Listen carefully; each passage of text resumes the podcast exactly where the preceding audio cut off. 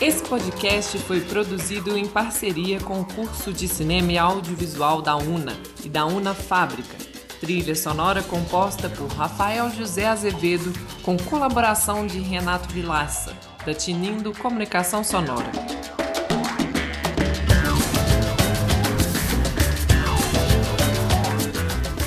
Começa agora Tete a Tete no Lobby, o podcast da mostra Curta Circuito 2020.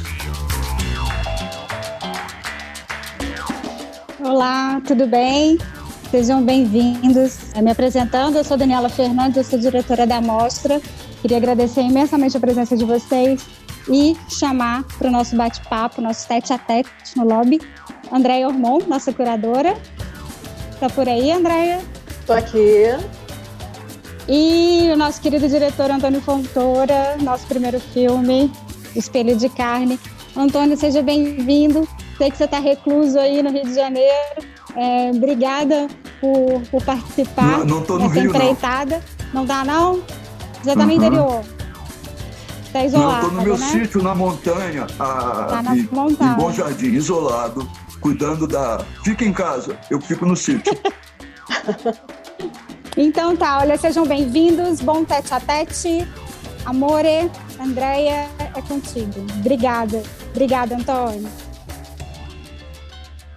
edição 2020 da Mostra Curta Circuito. 2020. Que ano? E eu quero começar deixando aqui registrado todo o nosso respeito, todo o nosso carinho, todo o nosso abraço mais apertado nas famílias que perderam pessoas queridas, todo o nosso amor para vocês. É, nós vamos de alguma forma, celebrar a vida, é preciso acreditar na vida de alguma forma e a gente prosseguir. Eu quero, por dever profissional, citar aqui alguns heróis pessoais que se foram. Flávio Miliaccio, Aldir Blanc, que não era apenas letrista, era um escritor, um senhor escritor, Sérgio Santana.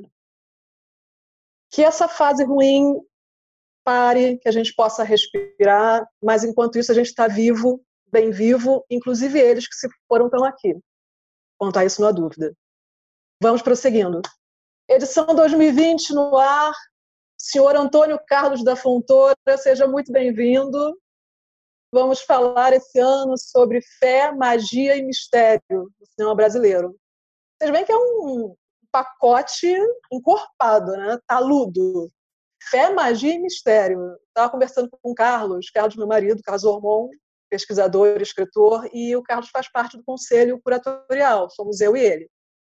Aí a gente estava falando, olha, não sei o que aconteceu quando a gente foi escolher esse tema, que já faz algum tempo, né? A gente passou para o edital, então não foi uma coisa de semana passada, foi já tem um tempinho.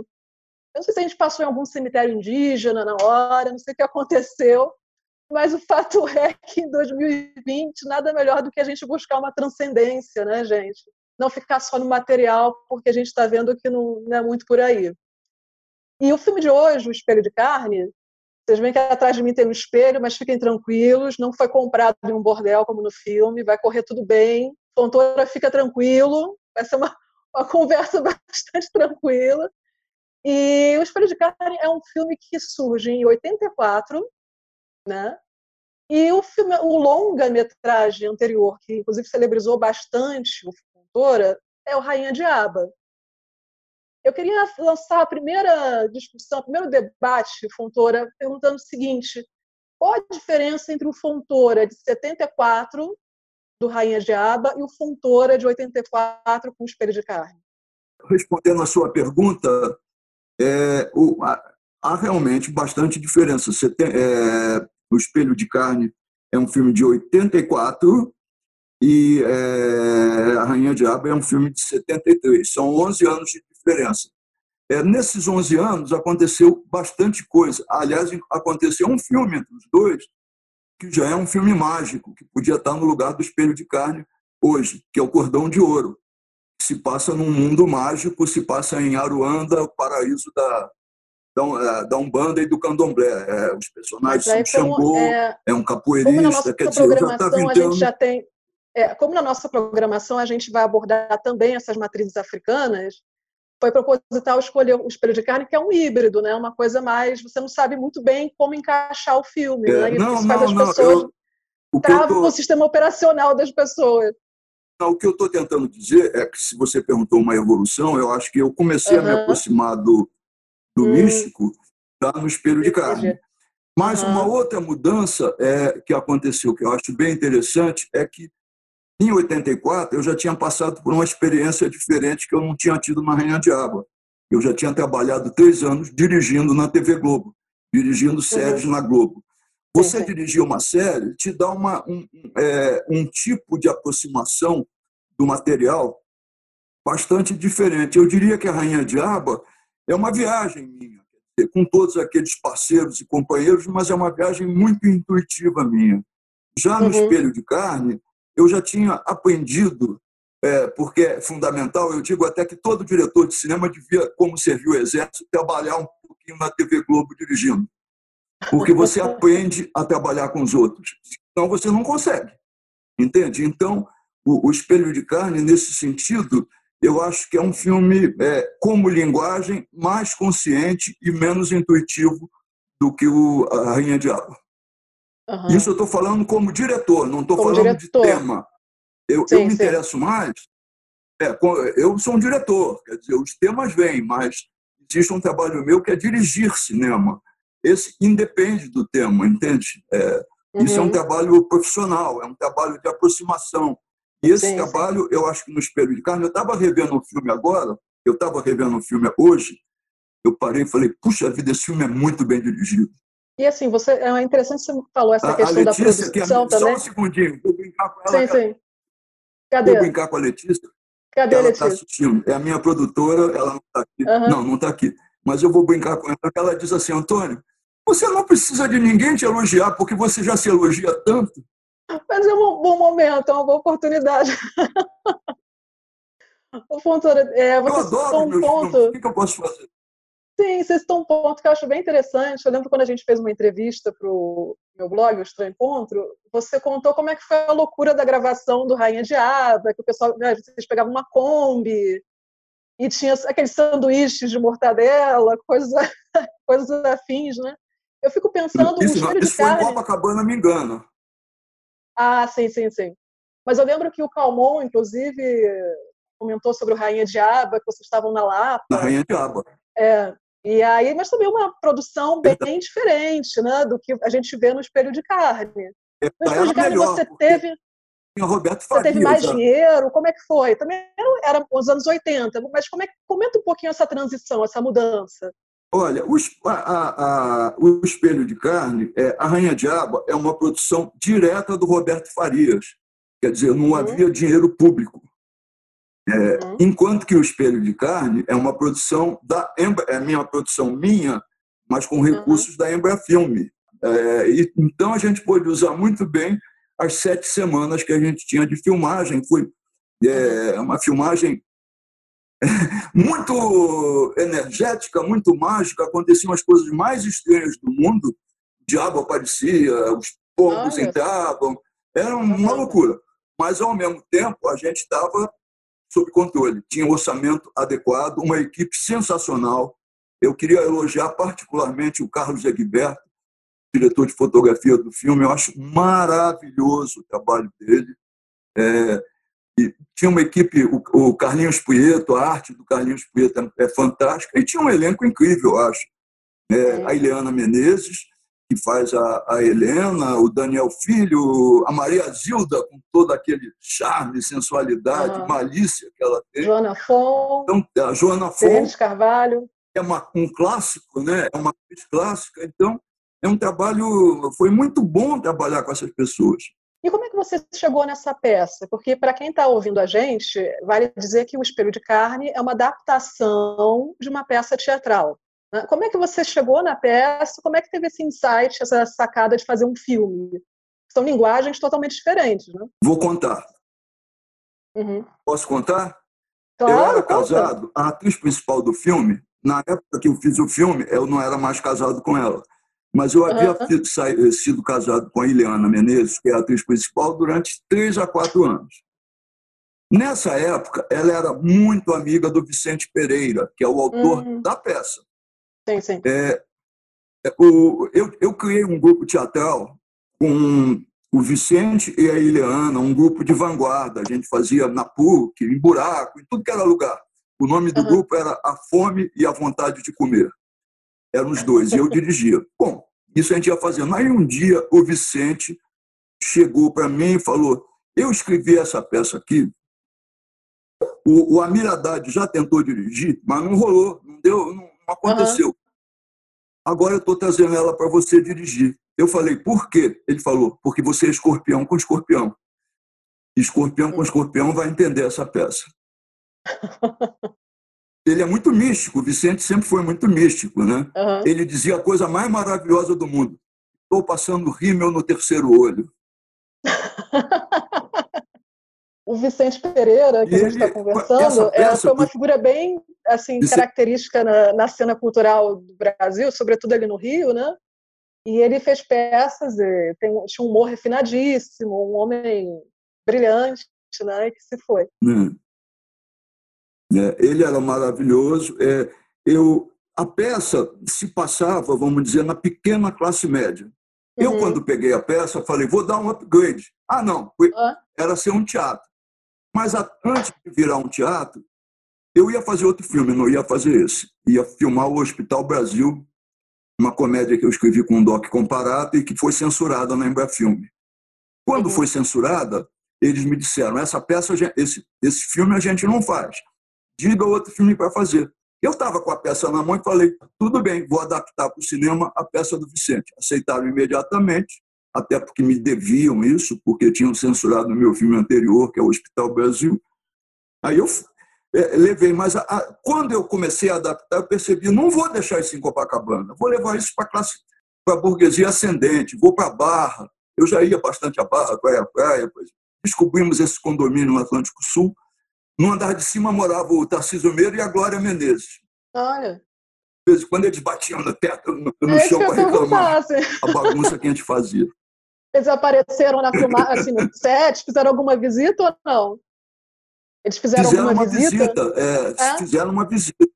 É, fizeram uma visita. Eles são maravilhosos, maravilhosos. Ah, legal. Depois eu acabei fazendo um trabalho com a Glória. Eu fiz uma, uma coisa doida na, na Globo chamada Tarcísio e Glória, que era uma série com os Lembro, dois. sim, sim. Criação do Antônio Calmon, que é um cineasta que eu gosto muito, e eu era um dos escritores.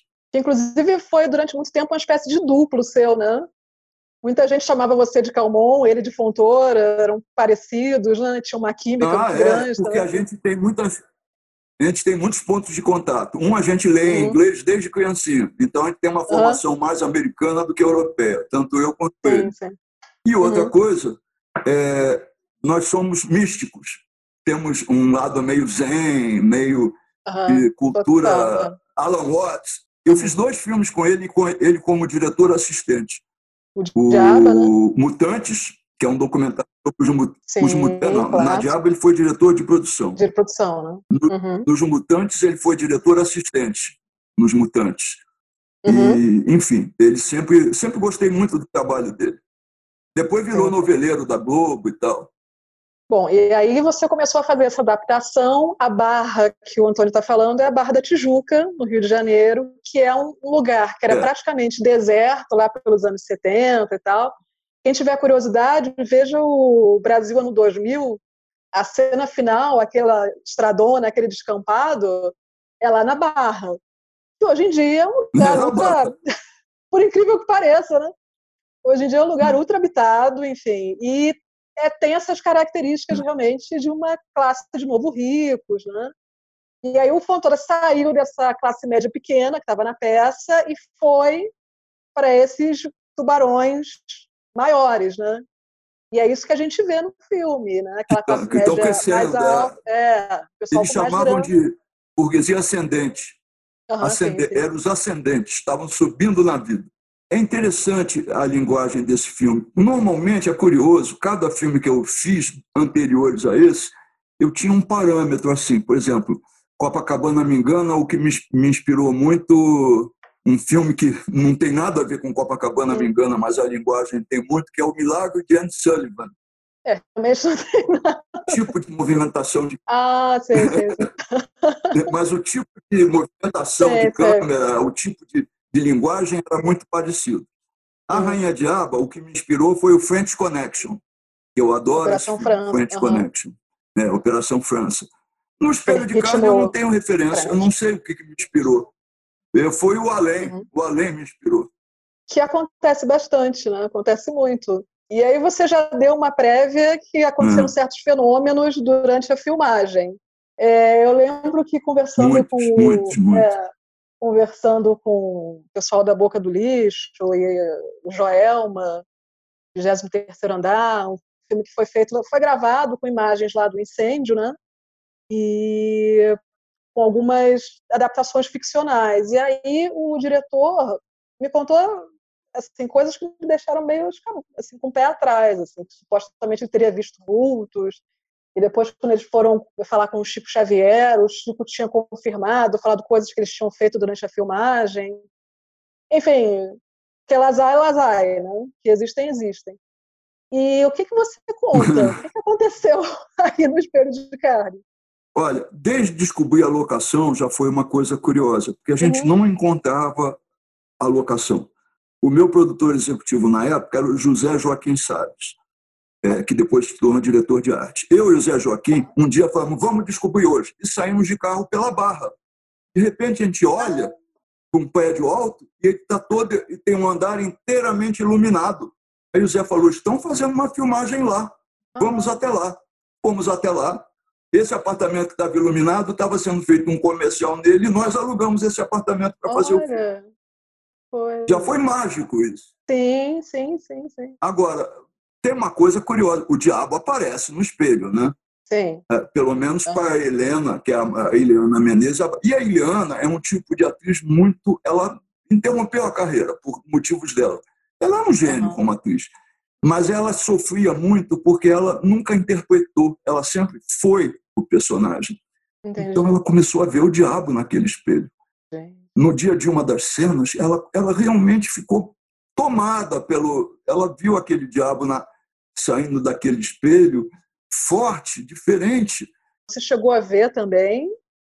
Ou só o pessoal mesmo que estava trabalhando? Não.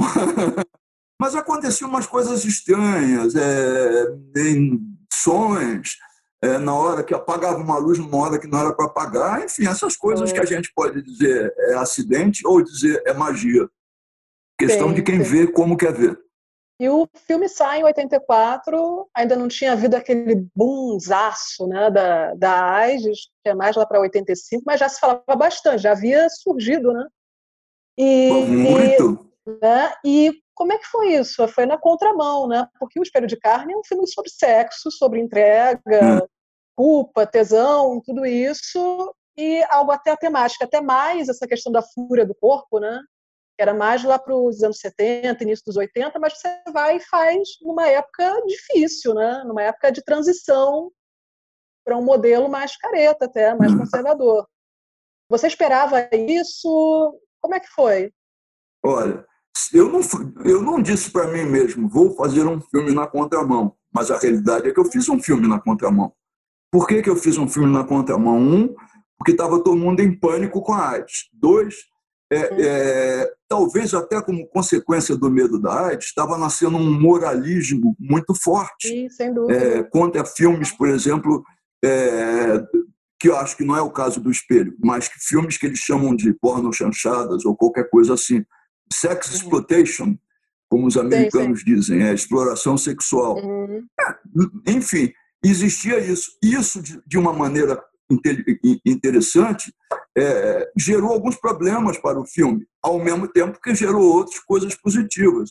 O filme fez 700 mil espectadores, o que é um, um bom resultado. É. Particularmente porque eu não tinha sessão noturna nos dias de semana, porque eu tinha um competidor muito forte, que era o Rock Santeiro.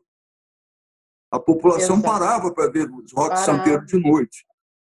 E, então, meus fins de semana eram fortíssimos, as noites de semana, mais ou menos. E mesmo assim, fizemos 700 mil espectadores. Então, Agora, é, o que é interessante é que causou problemas, por exemplo, para o filme. É, houve, é, ao mesmo tempo que houve, é, eu, eu copiei aqui, está no iPad, eu não tenho como ler, eu tive críticas uhum. maravilhosas de Elias Heredo, de Rubem Valde, de uma série de. Mas, ao mesmo tempo, tive outras que odiavam o filme pelo que ele continha de sexo, entende? É, uhum, sim, sim. Tanto que no Festival de Gramado, eu, eu fui com um filme, é, não, não recebeu nenhum prêmio. Depois que acabou, uma pessoa do júri me falou: um membro do júri, seu filme ia ganhar quatro prêmios. Um membro do júri declarou que se retiraria do júri se esse filme recebesse qualquer prêmio. Que loucura, gente. É, é, enfim, acontece, a pessoa se sentiu sim, ofendida sim. E, pela temática do filme e achou que um, um festival não poderia premiar um filme que tinha uma mensagem tão sexy. É, que coisa, mas em 84 já, né? Acho que se visse Pasolini ia querer é, assassiná-lo né, em praça pública. é, e tinha essa, essa tinha uma curioso e é, eu resolvi a partir daí escrever um artigo que saiu no Jornal do Brasil porque eu sentia hum. que o negócio da arte estava assustando um pouco é, as coisas. Eu, eu escrevi um uhum. artigo dizendo vocês podem assistir o filme porque a arte não pega pela vista.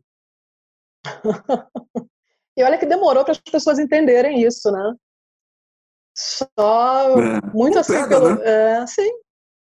Mas uh, até mesmo Rock in Rio, né? Havia aquela lenda urbana de que eles é que haviam, os, os músicos estrangeiros teriam trazido a AIDS com o Rock in Rio, enfim, era uma época. Esse provincianismo é. né, brasileiro, que às enfim, vezes.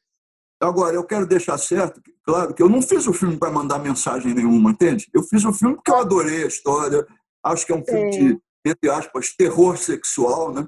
É um pouco uma história de terror, sim, aquele, sim, sim. mas com o humor que o Vicente trouxe, os maravilhosos diálogos Vicente, ele é espetacular nesse sentido. com certeza. Mas eu não quis mandar, é, como dizia o Bob Dylan, se eu quisesse mandar mensagem, eu ia trabalhar nos Correios e Telegram. Aliás, deixa eu aproveitar o gancho, porque isso tem muito a ver com a, a sua geração, né, Fontoura? Vocês trouxeram uma pegada mais pop, digamos assim, para o cinema é aquela geração que foi nutrida com muito Flash Gordon, revista em quadrinhos e é interessante que você mesmo acabou de falar agora hum, há pouco, é uma que é uma apesar, mais americana é do que europeia, né? E para é uma geração pós-cinema novo. O cinema novo é europeu. Sim, exato, exato. O cinema isso. novo é europeu. A gente já e não. Vocês foram, e vocês foram uma espécie assim, de eu, desgarrados, eu... né? Fizeram um caminho é, diferente da. Né? meio do que nesse mainstream, assim. É, sim, sim, sim. E é eu posso fazer essa entrevista sem Curiosamente, apesar de ser um, como você falou, talvez um desgarrado, dos meus oito filmes, quatro filmes fizeram mais do que 500 mil espectadores. Sim, o que é uma contradição. Então eu sou um desgarrado discurso, popular? Assim. Será que é isso? Mas é essa que é a grande sacada, né? Sobre isso que eu escrevo já há muito tempo, porque se a gente pensar, por exemplo, no Calmon, o próprio Marco Altberg, que a gente vai fazer uma, uma live com ele também. Pessoa, pessoas ligadas ao cinema novo, mas que foram por um outro caminho totalmente diferente. O Calmon fez zilhões de hum. espectadores, né? Conseguiu hum. quebrar essa, eu essa coisa chata de achar que só intelectual, né? É um intelectual diferente, eu não é aquele intelectual novo, mas do... nunca me senti, não, nunca me senti pertencendo ao cinema novo, nunca quis pertencer sim, ao cinema sim. novo. Eu Exato. queria um caminho individual. Exato. Exato. Apesar de ser muito amigo do Joaquim Pedro, do Mário Carneiro, do Davi Neves, uhum. pessoas que se percebiam como cinema novo. Mas eu não era minha. Sim, sim. Porque é uma geração mais arejada, né? Às vezes até mesmo próximo em termos de idade, mas os caminhos que vocês mais foram... Arejada, mas... Era, era uma, não tinha aquela coisa, aquela fixação política, é. né? Acaba sendo político como, por exemplo, o próprio Diaba, é inegavelmente político no sentido, mas acaba sendo, não é uma vontade Tudo é dele é político. ser político, né? Vou fazer aqui hum. um discurso, né? Espelho de carne é político. Espelho de carne é político. Mas eu não quis fazer um filme político. Aí que vem a pergunta. São duas. A primeira, A primeira é o seguinte: tem uma cena em que a, as dondocas vem a empregada na cama, deitada, né? Nua. E aí vem toda aquela carga, né? Burguesona, né? Então aquela. É, ela se masturbando. Do... É. Se masturbando, é bom dizer. Então, uma empregada doméstica que vai limpar o quarto, que não sabe que espelho está lá e que poder tem, de onde veio, também surta sexualmente. Uhum. Isso foi um, uma contribuição, porque eu queria dar, deixar mais mágico ainda o espelho. Uhum. Que não era só com aquele pessoal não, que havia efetivamente comprado, hum. trazido para o espelho. Né? Agora, posso fazer um elogio? Fala. Feito brilhantemente, com muita energia, e, e pela Yara Neiva, que, que é uma amiga nossa, que não era uma Legal. atriz, nem queria ser uma atriz, mas que encarou muito bem isso, porque é um papel que você tinha que é, meter os peitos, sim, só os peitos, sim. não, meter tudo. Meter tudo, com certeza, foi, foi bem, foi bem. Agora eu não posso deixar de fazer uma pergunta é. pelo seguinte, a gente tem nesse filme uma cena muito caliente de dos senhores Daniel Filho e Denis Carvalho. É. Você já sabe qual é? E, enfim, é uma, é uma cena de, de sexo homossexual, que é um tabu, se ainda hoje, hoje nem tanto, né? Mas se, digamos, há uns 20 anos atrás ainda era tabu, quanto mais a, em 86, 84, né? Como é que foi? Teve alguma 84. É, teve alguma dificuldade de convencimento? Porque assim, é, além de tudo, são duas pessoas que sempre projetaram uma imagem muito masculina, de muito poder, inclusive, né? Poder financeiro, artístico, enfim, de uma, uma posição elevada, digamos. E como é que foi? Foi difícil essa negociação? O pessoal topou? Olha, começou, na verdade, é, antes de começar, eu quis fazer uma leitura da peça com Daniel, com Denis, com os atores. E convidei para a leitura o Amir Haddad, porque o Amir Haddad ia montar a peça. Não conseguiu montar, mas ensaiou durante anos essa peça e não montou. Essa peça nunca foi montada, aliás. Hum. É, na leitura, a gente conversou é, sobre os personagens, sobre as motivações, sobre o que, cada, o que significava aquilo, vamos dizer, metaforicamente, mas também na própria coisa. Enfim, ou saiu? Não. E aí, enfim, foi tudo muito bem. É, uhum. E a filmagem eu, eu, é, é, interessante. É, eles, eles não, não tiveram nenhum tipo de problema para fazer a cena eles entraram nos personagens, entenderam qual era a situação e se entregaram. Teve problemas posteriores, quer dizer, tipo. enfim. É, mas, não, tipo, eu imagino, o filme, depois de passar, pode ter criado problema para um ou problema para outro. Oh, meu Deus, Entendi. você fez isso, ou não sei o quê. Sim, Mesmo sim, dentro sim, da Globo, inclusive, porque eram dois, dois poderosos da Globo na cama. Totalmente. Uhum. Isso pode ter tido alguma repercussão mas é, posteriores durante o filme foram exemplares, dedicadíssimos. Uhum. O Daniel é um ator, eu acho um ator excelente, o Daniel. O Denis também é um ótimo ator e eles têm uma concepção também, além de ser atores, eles são diretores, então eles entendem muito bem entendem o que está sendo outro feito. Lado. Uhum. Foi sim, muito sim. boa a atuação. Não, legal. Não, durante a filmagem não houve nenhum tipo de resistência a essa cena. Uhum. Porque é, quem viu o filme vai compreender o que a gente está falando, porque, assim, de fato, é uma sucessão de intercursos amorosos, digamos assim, e esse é um dos que chamou muita atenção ao longo do tempo, né? As pessoas sempre voltam aquele fi o filme em que havia aquela, aquela, aquele tete a tete, Daniel Filho e Denis Carvalho. É, hum. Tem um outro filme que não é seu. É, não é bem um tete a tete. Eles, é, eles apostam no jogo de é, jogo... que quem perder vira. Aí o Denis pede e vira para o Daniel. E vira para o Daniel, exato. É, é, isso. Mas isso tudo é uma escalada. É uma no escalada. Filme, não é o Denis, nem o Daniel, é o Álvaro e o Jairo. Eles não são. Eu, eu nunca chamo, quando estou dirigindo, eu tenho uma coisa curiosa. Eu nunca falei, Daniel, vem fazer isso aqui. Jairo. Ah, interessante. Eu converso com uhum. os personagens, eu não sei quem são os atores. Legal. Entende? A Eliana era a Helena. Entende? Cada, é, eu, eu, desde o Copacabana, me engano, eu aprendi isso. É, porque eu vou contar isso porque é uma, o que me ensinou a dirigir ator. É, é, o Paulo Gracindo foi fazer um personagem no filme. Eu temia de medo porque ele era o, o, o, o, o Paulo Gracindo. Né? Em 68. É, ele é. só veio fazer o meu filme porque eu era casado com a Odete Lara e ela convidou ele. E o que a Odete Lara pedisse para qualquer pessoa, a pessoa fazia. Então, na hora que ele entrou em cena, eu falei: eu tenho que dirigir esse cara. Eu peguei o Paulo pelo braço, eu, eu, eu, eu peguei o Paulo pelo braço e, e falei: Paulo, eu tenho que te falar algumas coisas sobre o Alfeu, que era o personagem. Ele olhou para uhum. mim e uhum. falou: Não se preocupa, não, meu filho, eu sou o Alfeu. Com toda a autoridade. Acabou. Acabou. Acabou. Claro. Então eu deixo o ator ser. Eu quero que o ator sim, seja. Sim. Eu não sou aquele diretor que diz vira meia polegada a cabeça para a direita e pensa na sua tia.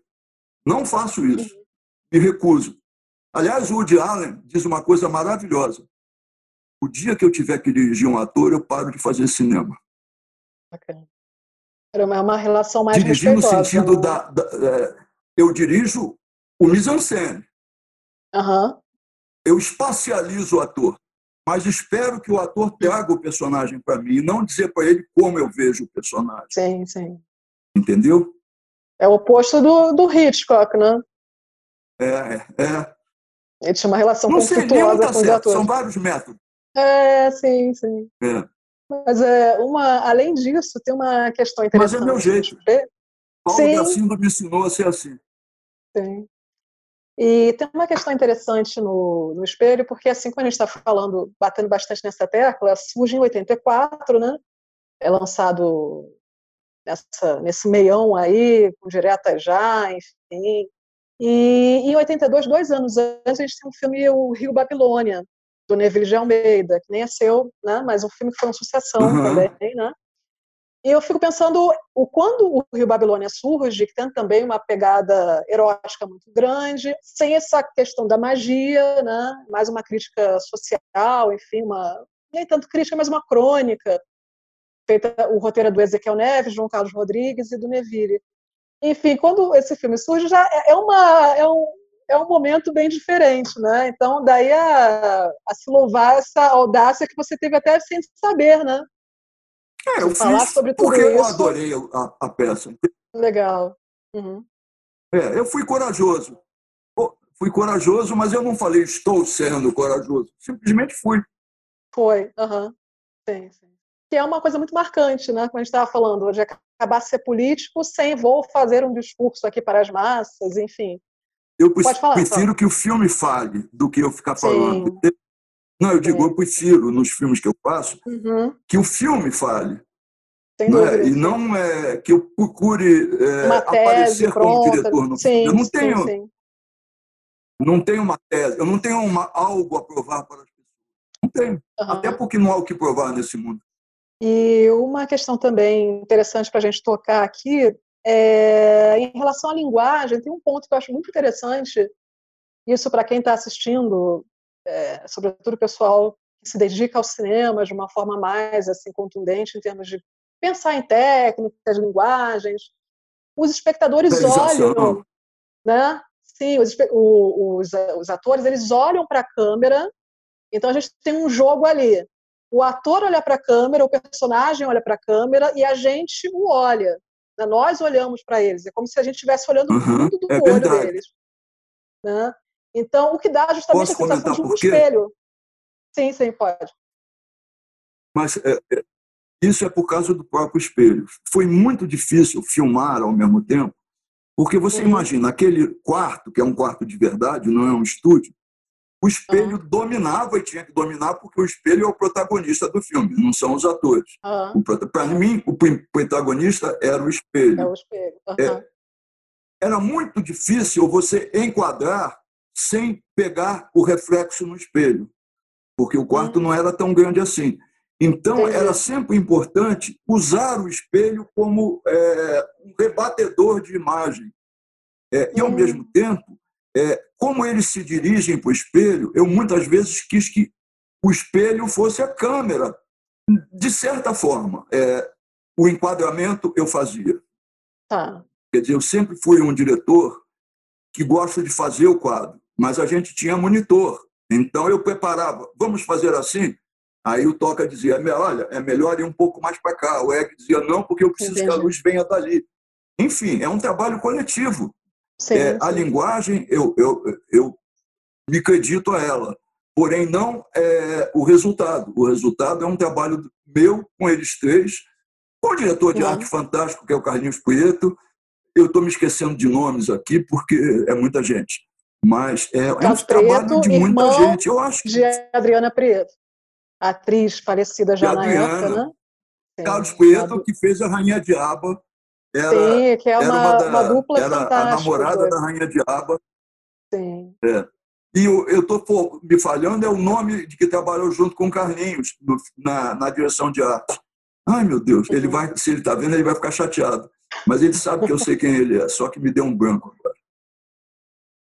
Que foi uma dupla, Carlinhos e mais este meu grande amigo que me fale o nome agora. E é uma pena que o Carlinhos tenha falecido, porque com ele foi um pacotão de histórias, né? Assim, a, a gente carece, por exemplo, de uma ah. biografia profunda sobre a Adriana, sobre uma pessoa ele, maravilhosa. Enfim. Sim, é sempre uma as, pessoa maravilhosa. As recordações são sempre as melhores, assim, sempre que se toca no nome dele, vem coisa muito boa, muito carinhosa, né? Muito afetuosa sobre é. ele. E bom, se a gente for pensar muito, que, muito, muito, né? Sim, sim. Se a gente for pensar que em 2013, né, a gente já corta aí o quê? Quase 30 anos, né? Você faz um filme sobre o, o Renato uhum. Russo. É uma a cinebiografia, né, digamos, uhum. do período da, da vida do Renato Russo. Assim como no início eu te perguntei, bom, Fontoura, como é que era o Fontoura 74, 73, né? E o Fontoura de Espelho de Carne? Eu te repito essa pergunta até para a gente poder, de propósito, refletir sobre o que, que aconteceu dessa, dessa virada tão grande dos anos 80 para os anos 2010 em termos de produção, em termos também de fontora internamente? Bom, como é que foi essas mudanças? Como é que foram? Hum. Bom, eu, eu tenho que me reportar um pouco atrás. Eu, o Espelho de Carne foi feito em 84. Quando uhum. eu terminei o filme, eu entrei num profundo desencanto com o cinema. Desencanto, porque cada filme é como se fosse o primeiro filme. Cada filme é como se fosse o primeiro, não com o cinema realizador e criador, mas com o cinema arranjar grana, vender o seu projeto para as outras pessoas, é, uhum. ser a locomotiva do seu filme. Aí eu voltei uhum. para Globo. É, não, primeiro não, fui para outras televisões. Fiz uma série para a TV Bandeirantes, dirigida pelo Avancini. Fiz outra série para duas séries para a TV Bandeirantes. Aí voltei para a Globo. Uhum. Na Globo eu fiquei fazendo Você Decide durante oito anos. Foi a melhor aula que eu já tive na minha vida de dramaturgia porque você leva o seu personagem a uma situação limite e ele tem dois caminhos. É um plot point. E nesse plot point, ou ele faz isso ou ele faz aquilo. Então, eu aprendi muito de dramaturgia com isso. Bom, o Você Decide mas eu queria voltar para o cinema, porque a televisão... Deixa eu... É que está com um pouquinho de delay. O público votava no final. Isso. É assim, você via o programa na TV, e tinha que decidir para que lado que o protagonista, que, enfim, que o plot ia, né? que a história ia. Como acabava? Então você decide. E você ele, escrevia eu... e gravava os dois finais, o público escolhia qual ia ao ar. Qual, é o primeiro programa interativo da TV mundial. Uhum. É o primeiro TV interativo da TV, não é brasileira, mundial. É interessante também, é, você decide. O, pois você bem, me deu uma boa surge, já surge após a era Collor, né? Daquela destruição total. É, até por isso que eu fui para Globo também, porque isso o que, que eu ia fazer? Não tinha mais Embrafilme. Sim. É, uhum. era uma, eu não era tão heróico quanto, quanto outras pessoas que fizeram seus. Carla Camurati, que fez um heroísmo, e outras que fizeram uhum. coisas heróicas. Eu fui trabalhar na Globo e gostei muito. Foi uma excelente uhum. temporada na Globo, mas eu queria voltar. Quando eu quis voltar, eu, eu precisava. É, foi em 88, 14 anos depois. Curiosamente, eu voltei através do futebol é porque eu tinha escrito para a Globo um resumo de uma novela, Uma Aventura do Rei, que seria com Pelé. Só que o Pelé pediu os milhões de dólares que a Globo não quis pagar, eu peguei é. a história para mim e a transformei para o Zico. Virou Uma Aventura do Zico e levei para o Barretão, que eu sabia que Zico ele bancava. Ele é o Flamengo mais Flamengo que eu conheço. Fanática. Aí fizemos o filme. Isso me, me levou de volta ao cinema. Aí eu fiz um projeto antigo, que eu já tinha muitos anos, que é o No Meio da Rua. Fiz o Gatão de Meia Idade, que aí era um projeto de encomenda quase. O Carlos Moleta falou, vamos fazer uma comédia. Eu falei, como eu me sentia meio um, um gatão também, eu adorava aquele personagem, falei, vamos convidar o Miguel Paiva para fazer o gatão. Aí o Miguel topou, a gente fez. E eu não ia fazer o Renato Russo, eu ia fazer um projeto chamado Alma, que tá, foi agora com um novo perfil da, da Embra Filme, duvido que seja feito, porque é um personagem transgênero, que é meio complicado hoje em dia fazer com a Embra Filme, só se eu fizer de outra maneira. Né? Uhum. Mas, é, por acaso, eu tinha um grande amigo, que era um grande amigo do Renato, o Renato tinha falecido. Sim, eu falei para a irmã do Renato, a Carminha, eu não via muitas músicas do Renato, meu, meu rock era todo em inglês. Ela olhou para mim e falou, o dele também. Também. Sim, então a gente se encontrou muito, porque ela era punk. Aí eu descobri aquele garoto extraordinário, porque eu não, uma vida inteira não cabe num filme. Eu quis fazer é, como um é, recorte, né? o, o Renato Manfredini, como é, como o Renato Manfredini, um garoto de, de, de Brasília, inventou o Renato Russo. Foi assim, o filme é sobre isso. E, num certo sentido, eu voltei ao Copacabana Me Engana, porque é um garoto na sua família, uhum. na sua turma, e como ele. Sim, sim. É, só que ele dá certo, e o do Copacabana não dá. O do Copacabana termina pior do que quando começou. Mas foi uma experiência muito rica para mim. É, fazer esse filme muito rica. Um eu me apaixonei pelo Renato em termos assim, fazendo de, filme. de música, do que você estava até acostumado, né? Como você acabou de falar, você não tinha esse contato tão grande. E, além disso, depois de morto, o Renato também virou uma espécie de, de messias, né? Para muita gente. Não, é. era uma garotada. Uhum. Era um deus. Era um deus. Era um deus. Uhum. É, as pessoas, a filmagem era ina inacreditável, porque eu usei um elenco muito jovem, porque não tem playback, é tudo ao vivo. Então, o fato de ser ao vivo, eu trouxe o Carlos Trilha, que era o, o uhum. para fazer, ele montava como se fosse uma gravação para televisão, quer dizer, no palco, entende? Tinha câmeras, tinha tudo, tinha o som. Então, era de verdade, os músicos tocavam de verdade, a garotada vibrava de verdade, e tinha uma coisa muito interessante. Uhum. É, nem todo mundo era ator, tinha ator fazendo músico e músico fazendo ator.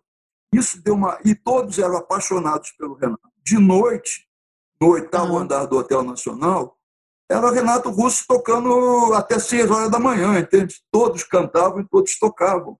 É, foi uma experiência única, única. E você gravou lá, vocês gravaram lá em Brasília? Onde foram as locações? E em Paulínia.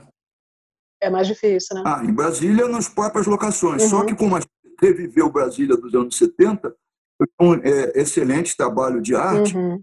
porque Brasília é uma cidade tombada. Então, a gente encontrou os anos uhum. 70 lá dentro. E depois filmamos os interiores em Paulínia. Então, foi uma, uma experiência muito rica. O filme foi muito bem, fez 1 milhão e 800 mil espectadores, foi excelente. É, uhum. E teve um excelente retorno. As pessoas às vezes me ligavam: estou no cinema chorando, estou cantando junto. Enfim, então, o filme é para isso, né? para tocar as pessoas. Eu sempre acreditei sim, que o, filme, o, cinema tem que estar no coração das pessoas mais do que Exatamente, sim. E você vê que a gente volta àquilo que a gente estava falando agora há pouco, de que por mais que você fosse um desgarrado, entre aspas, você também foi e é assim uma figura popular, né? de tocar no coração do, do público. Hum. Posso contar uma história? Eu era mais desgarrado nos meus quatro primeiros filmes. Hum. Eu assinava Antônio Carlos Fontoura. Aí eu fui ao Festival de Gramado, justamente para lançar o Espelho de Carne. Uma senhora que sentou na mesa comigo, ela fazia numerologia, amadora. Aí ela foi perguntando para os atores, para as pessoas, qual era o seu nome. Aí perguntou, qual é o seu nome? Eu falei, Antônio Carlos Fontoura. Ela olhou os números e falou, até hoje, tem certeza?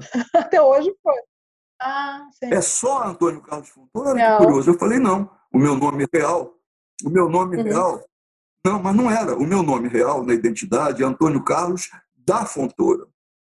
Meu pai queria este nome, Antônio Fontoura. Carlos da Fontoura, mas minha mãe achava muito snob, insistiu e eu virei Antônio Carlos Fontoura. Ela jogou de novo e falou: Você está jogando fora o maior presente que seu pai lhe deu em toda a sua vida. No dia seguinte, eu mudei meu nome para Antônio Carlos da Fontoura. Você vê que é mais um elemento mágico, né? mais um elemento misterioso no espelho de carne, né? Mas ela me disse o seguinte: as pessoas te achavam muito pirado. Agora que você, vou botar o, É verdade você ou botou o dá no seu nome, Que que você, você virou uma pessoa séria. Tá mais sério mesmo? É, eu não sei. é, é, é, é, é, eu aprendi. Não, é assim. Eu me achava, na verdade, aí é uma coisa Uhum. meio doida também. Eu achava que eu não era desse planeta. Eu tinha certeza que não era desse planeta quando eu era jovem. Então eu era muito desgarrado. Já que eu não era desse planeta, como é que. Eu aprendi, é, foi, fui encontrando pessoas na minha, na minha vida, Uhum. particularmente a Letícia, com quem eu sou casado, que foi me trazendo cada vez mais para esse planeta. Hoje eu sou desse planeta. E tenho muito prazer e muita honra de ser desse planeta. E agradeço muito a Letícia, que deve estar assistindo. Espero que ela fique feliz com isso. Lembra um pouco o Bowie, né, Fontoura? Essa coisa de se sentir meio off, meio de outro planeta, né? O David Bowie tinha isso muito forte. Eu assisti um show do David Bowie em Londres, Na época do adorei. Zig lá? É, Caramba, achava. gente! Aliás, eu, eu, é, maravilhoso! é. ah, em 71, Você viu o show do Zig Stardust lá? Zig Stardust. Não, eu vi lá um show dele, era Legal. porque eu, eu ia no Roundhouse, Uhum. que é um lugar onde o pessoal ia tocar de graça, cantar. Eu vi ele uma vez lá, não vi Sim. show.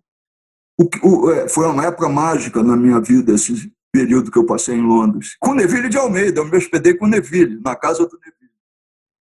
Fontoura, você está aí no sítio, nós estamos gravando isso em junho de 2020. Há 100 Sei que dias. Eu sei que vocês aí do futuro que estão olhando para a gente, pensando, 100 como eles dias. penaram, foi antes das Estou naves aqui há 100 espaciais dias chegarem na Terra, nós não recolher. sabem de nada. Posso fazer um parêntese? Um parêntese. Ontem eu estava assistindo é na Netflix, não, na, na Prime Video, é, um- uma série é, é, produzida pelo Spielberg chamada Taken, que é sobre Hum. Até os, os extraterrestres que levam pessoas para experiências. Eu parei de ver, fiquei com medo. Eu digo, de repente chega aqui um disco voador e me pega para fazer teste. Eu desliguei e falei, não vou ver mais isso que eu estou me assustando. E é um registro também. Eu tô sozinho gente, aqui, eu e Glorinha. O que nós conversamos agora, nessa, nessa uma hora de programa, né, de live, é a trajetória do cinema brasileiro, assim, de várias fases, eh, vários momentos. Vocês veem que a gente tocou, inclusive, no cinema color.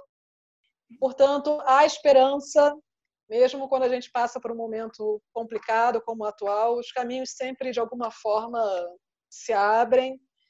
E quem trabalha com cinema pode, deve, vai sempre olhar para frente, criar novas possibilidades e, é isso, é isso que a gente espera, né? O cinema Agora- sempre continua.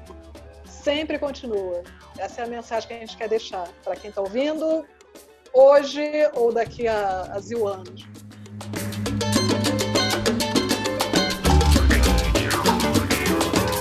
Amei essa live com vocês, porque vocês são fantásticas. Foi muito gostoso conversar com vocês. Bom, Muito. Também Fontoura, valeu a gente mesmo. te ama, viu? É, e olha, vão ficar, vão marcar. Ó, depois também dessa loucura toda, a gente encontra e dá aquele abraço forte. Porque tá faltando, né? Porque Com certeza. O que mais, o que mais dói de não ter no circuito É aí. presencial é de encontrar, abraçar as pessoas. É verdade. E, e- e Hum. Acreditar que o cinema brasileiro está vivo e ele vai ficar vivo e vai ficar resistindo sempre. Né? Tá vivo. Apesar Tá vivo. de todos os pesares, né? E Imagina o o brasileiro. Imagina o seguinte: hoje mesmo, algum rapaz deve estar usando uma câmera digital em algum lugar e fazendo um filme sensacional. Tenho certeza. A gente vai ver esses filmes todos. O cinema não acaba, não, meu Deus.